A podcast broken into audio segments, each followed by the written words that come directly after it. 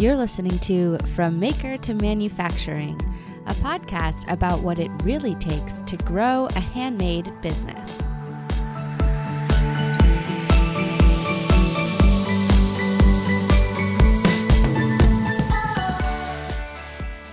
Hey guys, welcome to episode 11 of From Maker to Manufacturing. I'm your host Sarah Cooley. Today's episode will be another Q&A episode, and I will also be giving you guys a little bit of an update of what's been going on with the company that I run, Simply Curated, how the summer went for us, um, and just kind of some updates and some changes on how we've been operating. This, I think, will help inform future questions, just so you guys kind of know where we're at I did go back and listen to the first Q&A episode, so I'm going to try my best to not repeat anything that was said, uh, you know, in that show. If you haven't listened to that episode, I highly recommend going back and listening to it. All right, let's get into the show.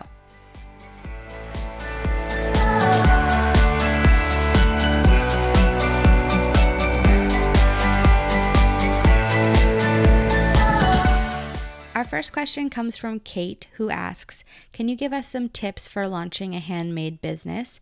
How would you get the business out there and get your first sales? Well, when it comes to launching a business, I think that a lot of people who start a handmade business don't intentionally launch a lot of times we start out by, you know, trying a couple things out and maybe selling some things to our friends, putting a few things up on Etsy. I've seen very few people go through a very coordinated launch effort. That being said, I think going through a coordinated launch effort is a really amazing way to start a business and probably will lead to more success faster if you kind of make a plan you know, launch, do all your branding beforehand, and don't really come out with anything until you're really ready. A lot of people that have started businesses on Etsy or just kind of slowly trickling into the marketplace, a lot of times those people will eventually kind of pull back and then go through a coordinated launch. My advice is to keep it simple. If you listen to the episode with Kristen from Thimble Press, she talked a little bit about how when they launched and, you know, very shortly after they launched, she just came out with so many products. It was like everything she ever wanted to make. She just went went for it. And now they're kind of going through the process of pulling back and kind of really honing it in. I think if you start small and get really good and really well known at making whatever it is you're making or making whatever it is you kind of want to be known for, it becomes a lot easier to eventually branch out into other products or other areas of your market because you have then kind of gained a certain amount of traction a certain amount of um, you know respect in in your space uh, and you've gained a certain amount of brand equity. Once you have an idea of your product line you you know what you're going to sell or what you're going to try to make I think the next thing would be where do you want to posi- position yourself within the marketplace? What are the other brands that currently make that type of product that you're trying to sell? What are their price ranges? And where do you want to fall within that existing market? There's a really good exercise that Megan Auman has you do in her class, which is go onto, you know, Bergdorf's website and look up the category of the thing that you make and find the most outrageously expensive version of that thing. Sometimes, you know, that could be as simple as like soap that's selling for $60 or something like that. You know, she sells jewelry, and of course, there's insanely expensive jewelry, but she wanted to limit it to costume jewelry, not fine jewelry, but she still found something that costs thousands of dollars. So it's very easy to kind of get a picture of the market and then decide where you want your brand to be within that category? Do you want to be known as the affordable thing? Do you want to be a luxury but an attainable luxury? You kind of have to make that decision and then, you know, move forward from there. When it comes to actually getting your first sale, I think 99% of the time, almost all of our first sales, you know, at least on our online store or on our Etsy, you know, probably came from friends and family, came from somebody you knew. Your mom bought something or whatever, you know, you posted it on your Facebook page and your friends kind of got the word out and and you know started buying and helping you out. I would say that if you are talking about your first wholesale accounts, how to get those first sales, I would start with figuring out what kind of stores you want your products to be sold in. And think of this not like, oh, just expensive stores or just big box stores or whatever. Try to think more like, do you think your primary accounts will be more women's clothing boutiques or will they be gift shops? Will they be, um, you know, museum stores or will they be children's stores? Uh, do you want to focus on primarily independently owned and operated? And the answer should be probably yes in the beginning because that's the easiest account to get. Once you've identified the kind of store that you want to be in, and don't get me wrong, many people's products can work in a variety of stores, but there's probably one main category that will be more successful or that the large majority of your stores would fall under. For us, the large majority of our stores fall under the gift shop category. However, there are plenty of nail salons, hair salons, spas, women's clothing stores, gift stores, um, you know, museum stores. There are plenty of other categories of stores that have started to carry our products, but it's easiest to just start focusing on one. That way you don't get too overwhelmed and your list for outreach doesn't get too, too big too quickly start making a list of those stores that are kind of your target stores. And I would say keep an ongoing list that you add to once a week. Take the time to go through it, add to it, start to grow that list, and then just start emailing those people. It's not hard to find a store's contact information. It should be on their website. There should be a main general email address, and you can send a pitch through there. It should be noted that if you're getting ready to pitch stores, you probably need to have a line sheet or a catalog or some kind of supporting material ready in order to be prepared to sell wholesale. But once you have those things, even if they aren't, you know, what you might consider the highest standard. I mean, my first line sheet was horrific looking it's pretty easy to just kind of start to get feedback from buyers. And even the buyers that don't purchase, I think that early feedback, the earlier you get out there and hear what they have to say about your product or about your packaging or whatever, is just really good information to have. So the earlier you can get started on that and don't wait for everything to be 100% perfect, in my opinion, the earlier the better. The next question comes from Erica, and I think it falls into this category of things you should probably do if you're planning to launch or, in many cases, relaunch your brand. And she asks about the process of packaging design and also working with design firms. She knows that she's gotten a couple different price ranges, but she says it's very hard to get actual numbers from people. And she was wondering if I could share kind of our costs when we did do a redesign we worked with Stitch Design Company and they're based out of South Carolina. It was a really great experience, but of course, you know, it was probably at the time the biggest investment I'd ever made in the business. I knew it was going to be expensive, but I had no idea how expensive it was really going to be. And I think that's why Erica is asking this question, just trying to get a general idea of how much this is going to cost. Well, the answer is it's very hard to tell without, you know, looking at what specifically you're doing. The way that Stitch broke down our the process of kind of working on our job was first there was a fee for the overall branding design of the business. We had a logo, but it wasn't very well fleshed out and I wanted to do more fleshed out branding, come up with a font and some different we worked on some different marks and stuff like that. And so that was kind of its own project. And that was, I'm going to say, about $2,000. Maybe it was a little more. Then we broke down each individual collection. They worked on the packaging for the cocktail collection and the packaging for the simple collection.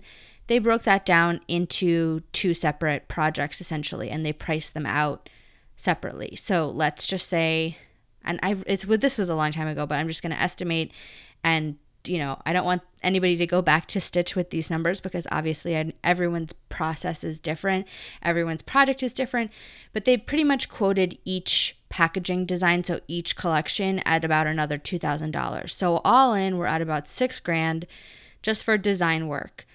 The thing that it's that I think it's really important to realize or to remember when you're doing this. I think I thought, okay, you know, this is going to be spread out over the course of a year, $2,000 at a time.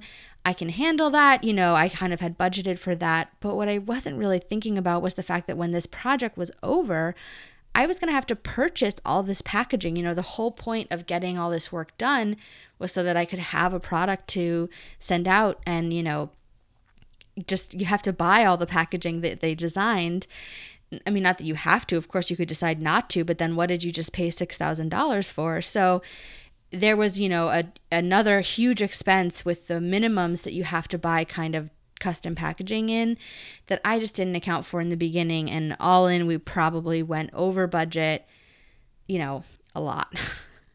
I would say that it probably cost about 10 grand to buy our first round of boxes after all of our design work was done.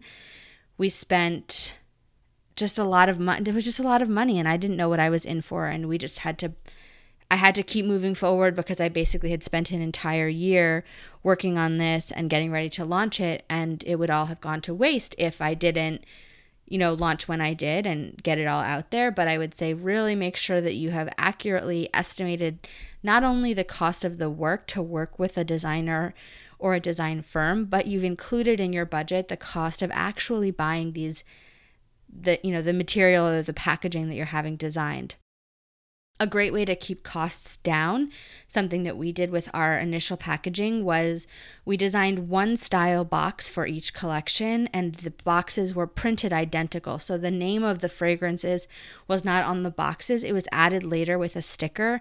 That allowed us to buy larger quantities of each box and save a little bit of money and then just add the sticker after.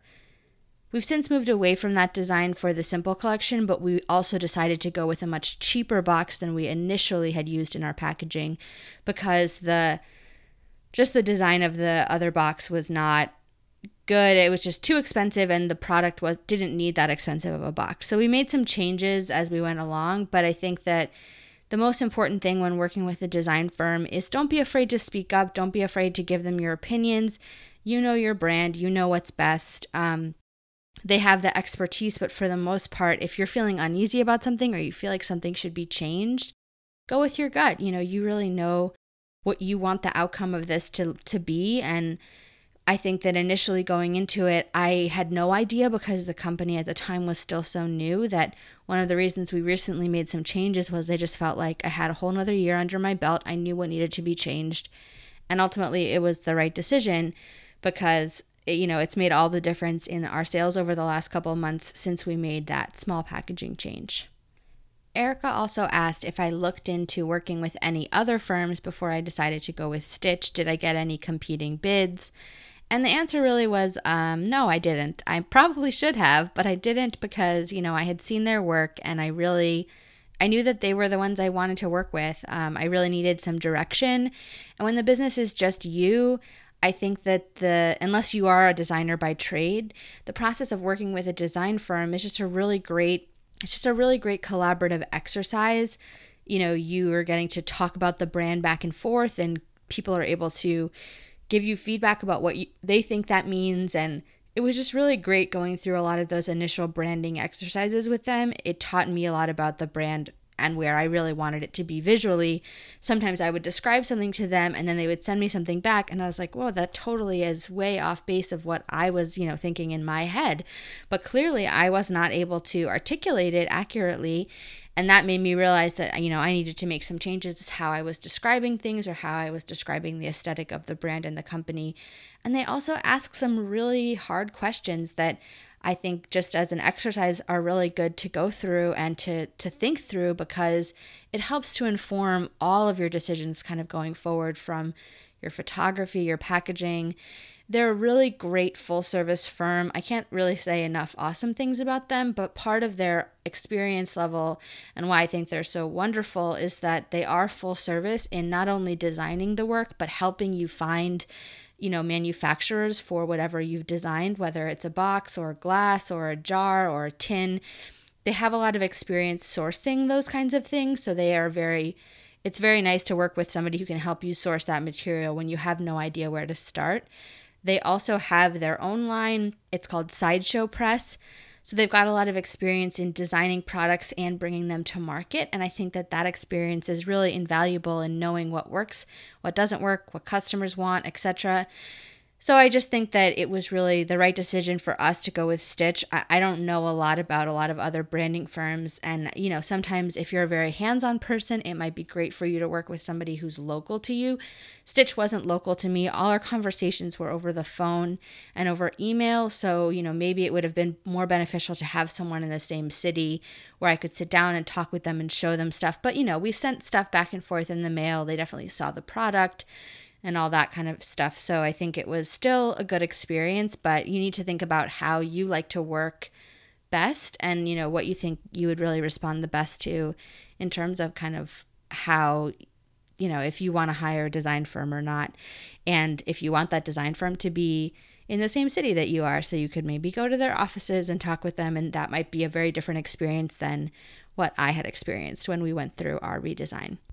Our next question comes from Cameron who asks, "How do you find a sales rep?" Well, this is a pretty interesting question, and it kind of leads into some new developments over the last few months, which is we started working with a new sales rep. We're now represented by the Daniel Richards showroom in Atlanta and in Dallas. The Daniel Richards group is a rep group that has been around for quite a while, and they're a more traditional rep group than the group we were working with before, who we're still working with for the time being, the American Design Club.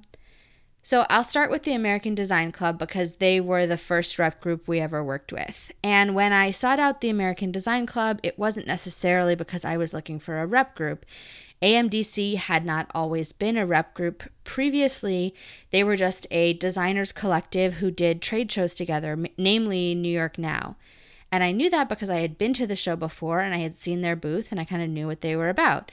I followed them on Instagram, and when I saw that they were looking for new designers for the upcoming show, I just emailed them. It was after I emailed them that I found out when they got back to me that they were now working as a rep group and that any sales gotten from the show would, you know, they would get a commission on those sales. At first, I wasn't exactly sure what I wanted to do, if that was something I was interested in or not. But I just saw it as a really great opportunity to get into this trade show earlier than I had planned so I kind of just went forward with it, knowing that our prices have room for commissions because I knew eventually down the line we would probably be working with reps. I just, I don't know if at the time I was really ready to work with sales reps. And AMDC being not the most traditional rep group in the world, it's definitely a different experience than working with a more traditional sales rep who usually works off of a territory. Traditionally, reps will work off a territory, usually a state or a group of states, for one rep, depending on the size of the state and the population.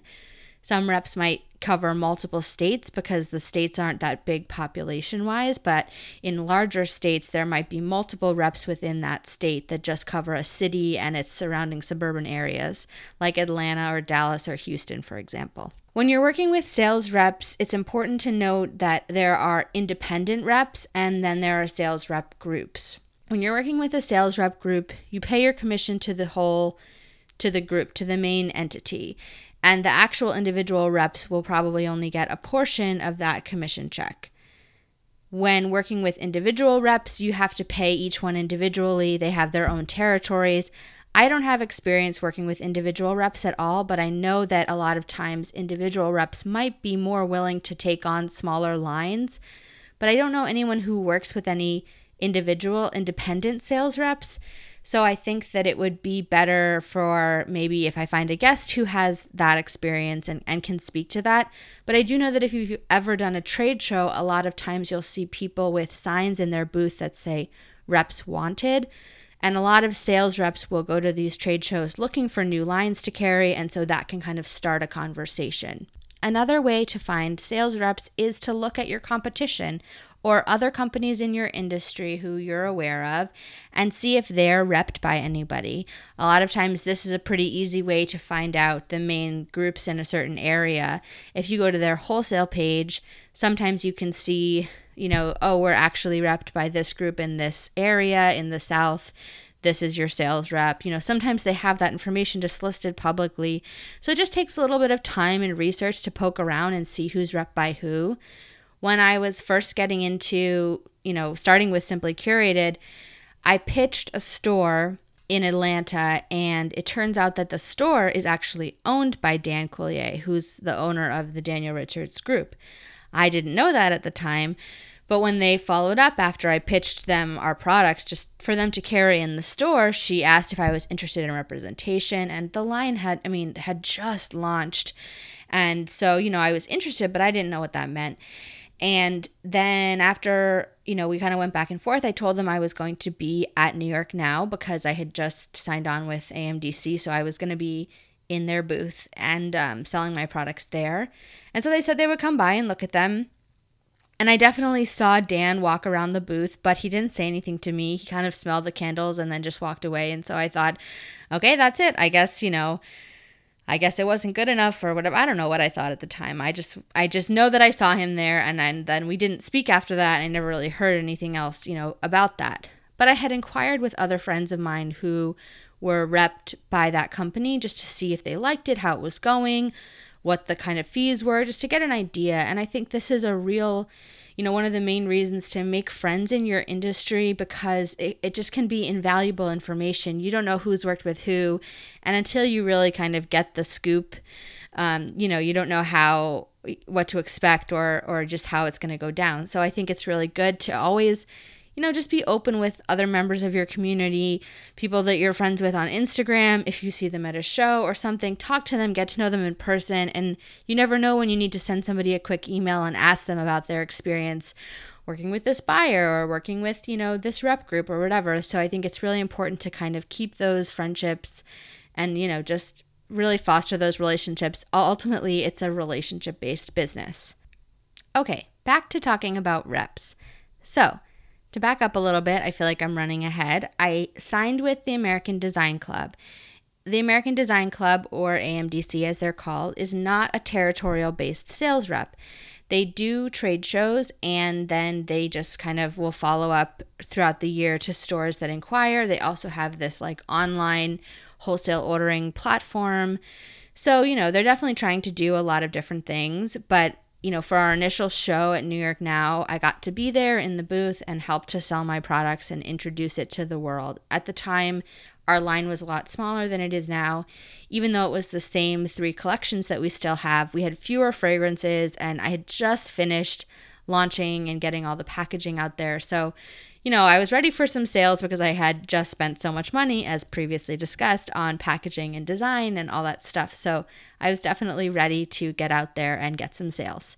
We got a handful of new accounts from that first New York Now, but it was mostly because of my efforts and I and just physically being there.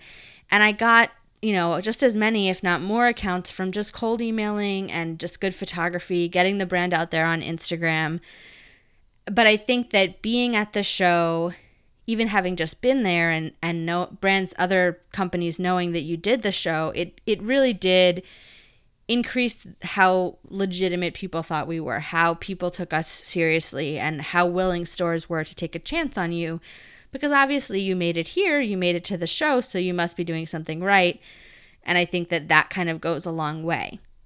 We continued to work with AMDC for the next two years. So essentially, it was that uh, Janu- late January in New York Now, that summer New York Now, and I think that summer, hmm, I think that summer we might have also done Atlanta with them.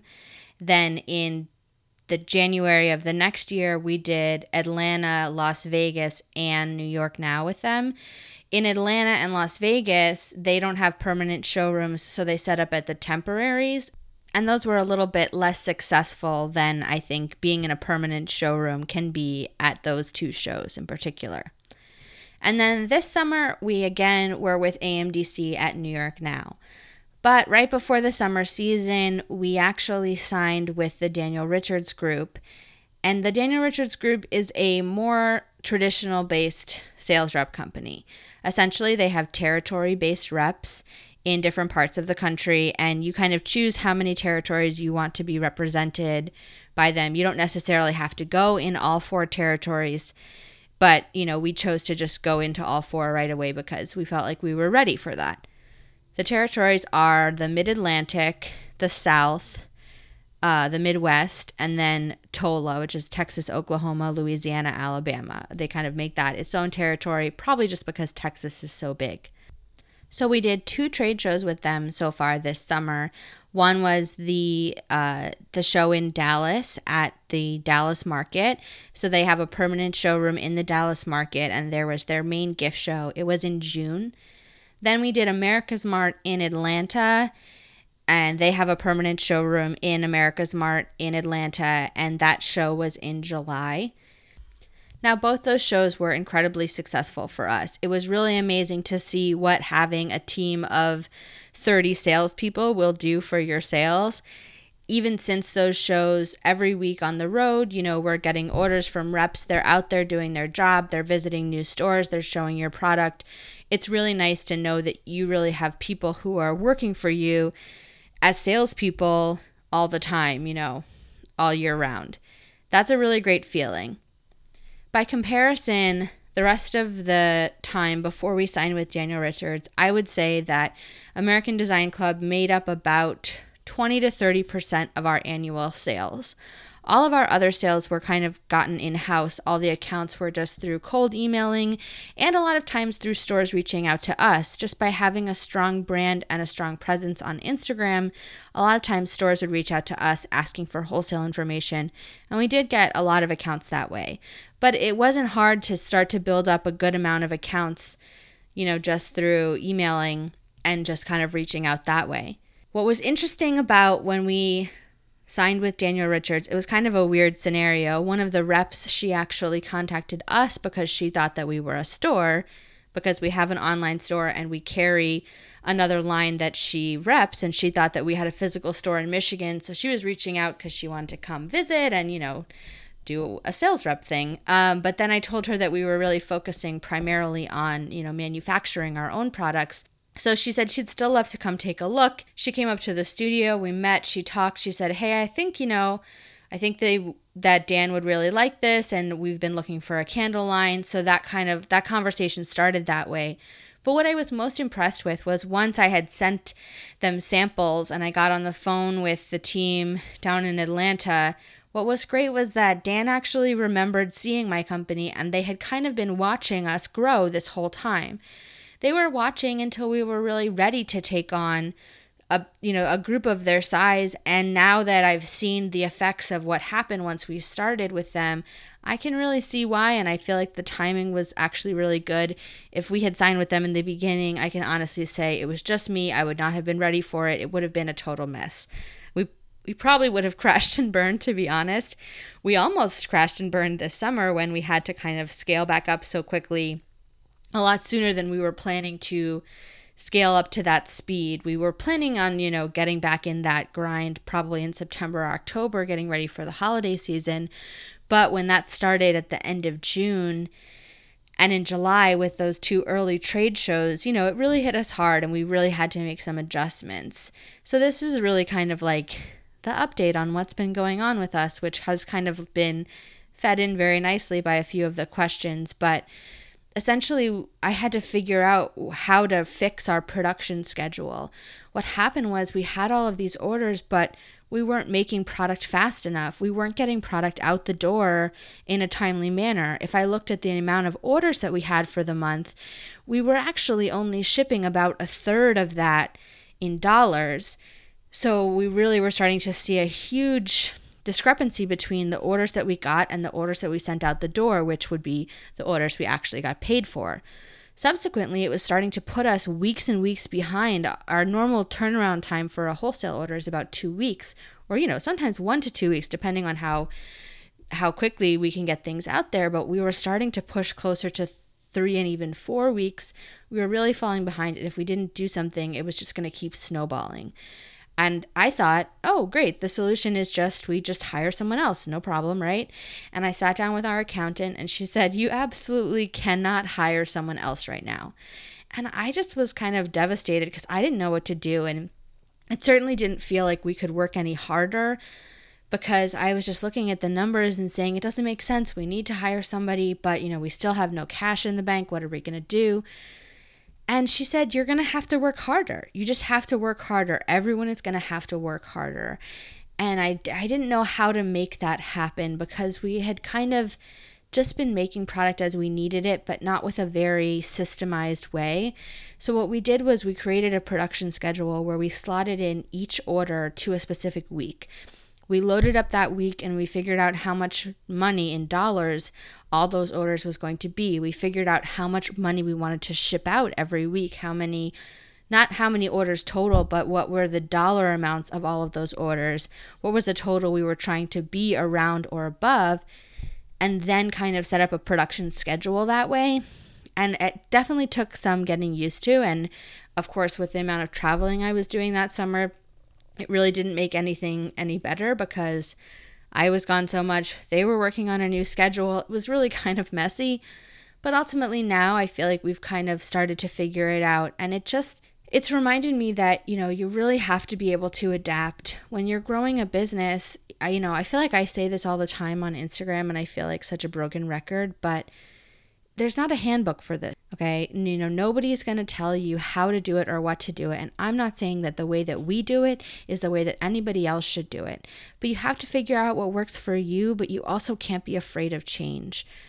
One of the hardest things about growing this business has been that there has not been a single week that was the same as the week before. There hasn't been a sim- single month that was the same as the month before. And when you're growing that fast, it just makes it really hard. You know, it's really hard to predict what's going to happen next month because I don't know. This month is totally different than last month.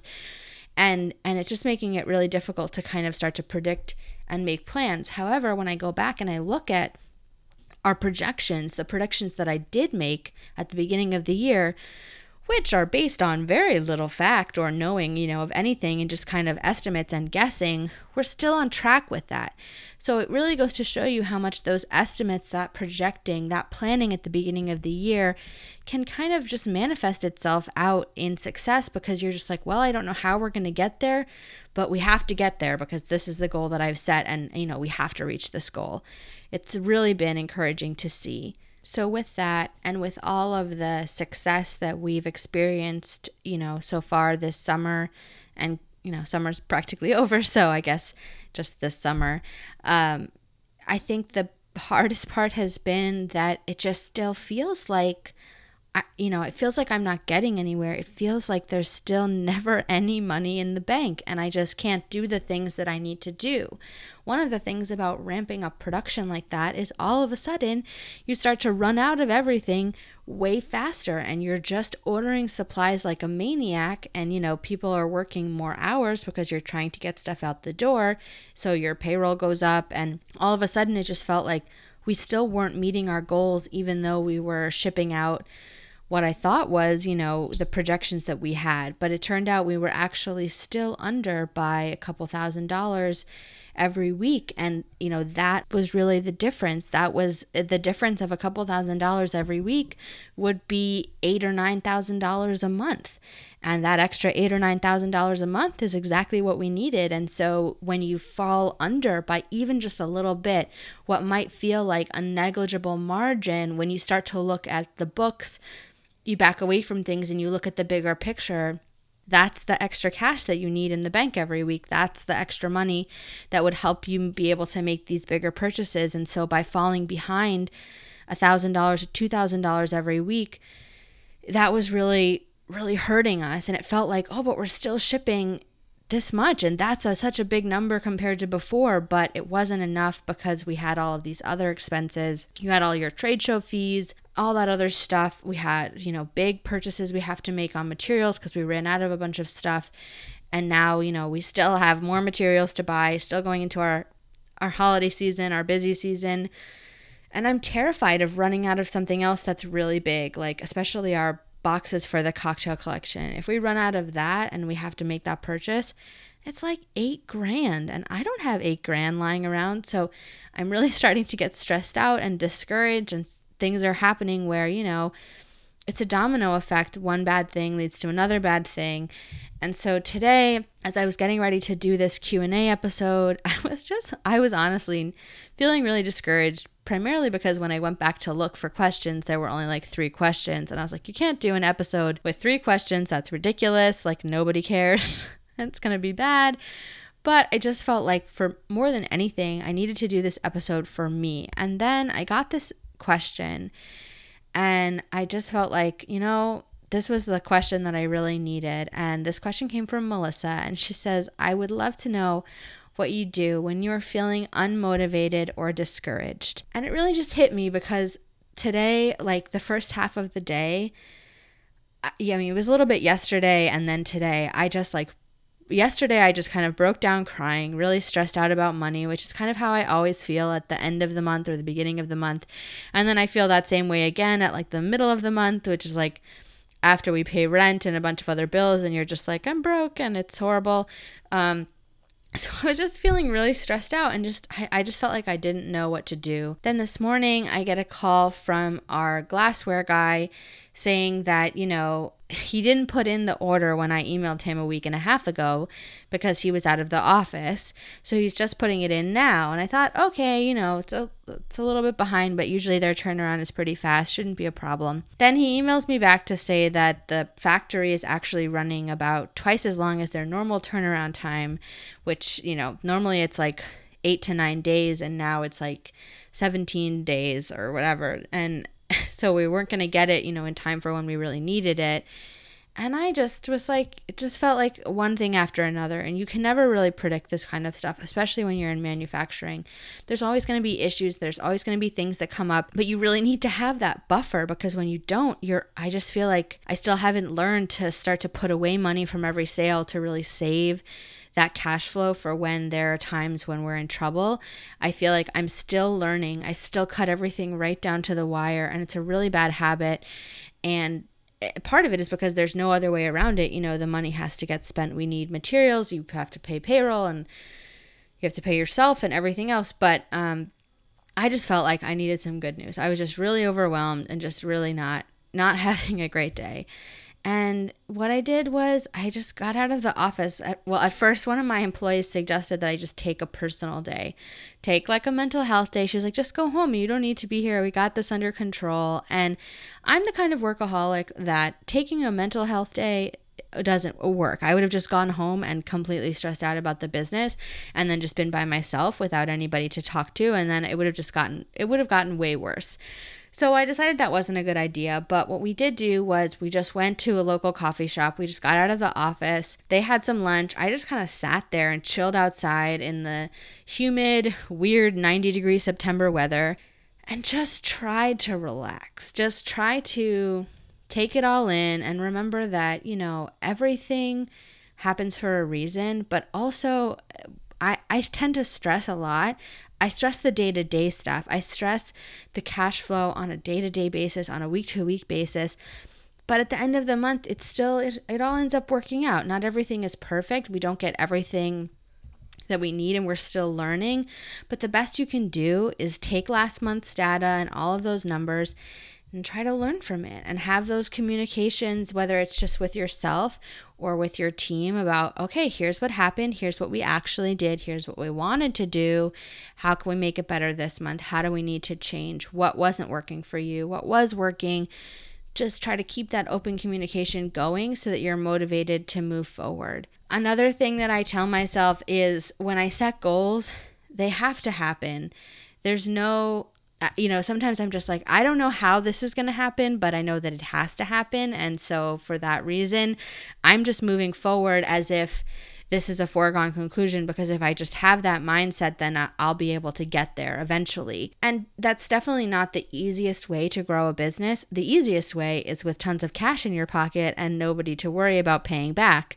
But when you're growing a business and you don't really have investors, or in my case, I have investors and they're my parents, and my parents need the money back a lot sooner than a traditional investor would need the money back. That puts an incredible amount of stress on me, but I just know that even though you know, I'm not able to make the decisions the same way as if I was working with VC money or, you know, if I was in a different situation. I think it's very unhealthy to constantly think about the, well, if it was like this, then things will be better because the truth is it's not like that. And however it is for you, that's the situation you're in and that's the kind of truth that you need to move forward with. So for me, I know the things that have to get accomplished in this third and fourth quarter, and I just have to move forward with doing all of those things, even though I know that it's going to be hard. I know that money is going to be tight, but I know where the company needs to be, and I know the things that we have to do. It's been two years since we released anything new.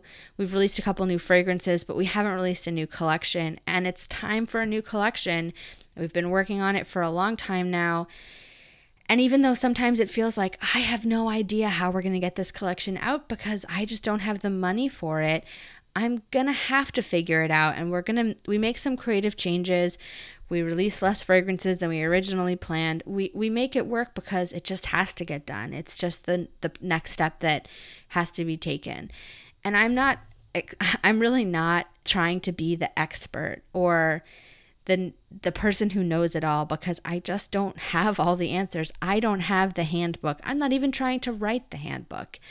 I'm just trying to be here and be as honest with I as I can with all of you partially because this is just an extra large group therapy session for me, but also because I feel like it's important to know that other makers are also struggling with the same things that you're struggling with. And that's why I started this show because I was often listening to other people on other podcasts you know just act like everything was all rosy and i just knew that it that couldn't be possible or if it was then oh my gosh i must be horrible and i should just quit right now we all have really difficult days. We all get discouraged. We all have setbacks. Almost all of us are dealing with cash flow issues. So I think it's just important to know that you're not alone. And if you ever need anyone to talk to, you can email me. I'll definitely listen.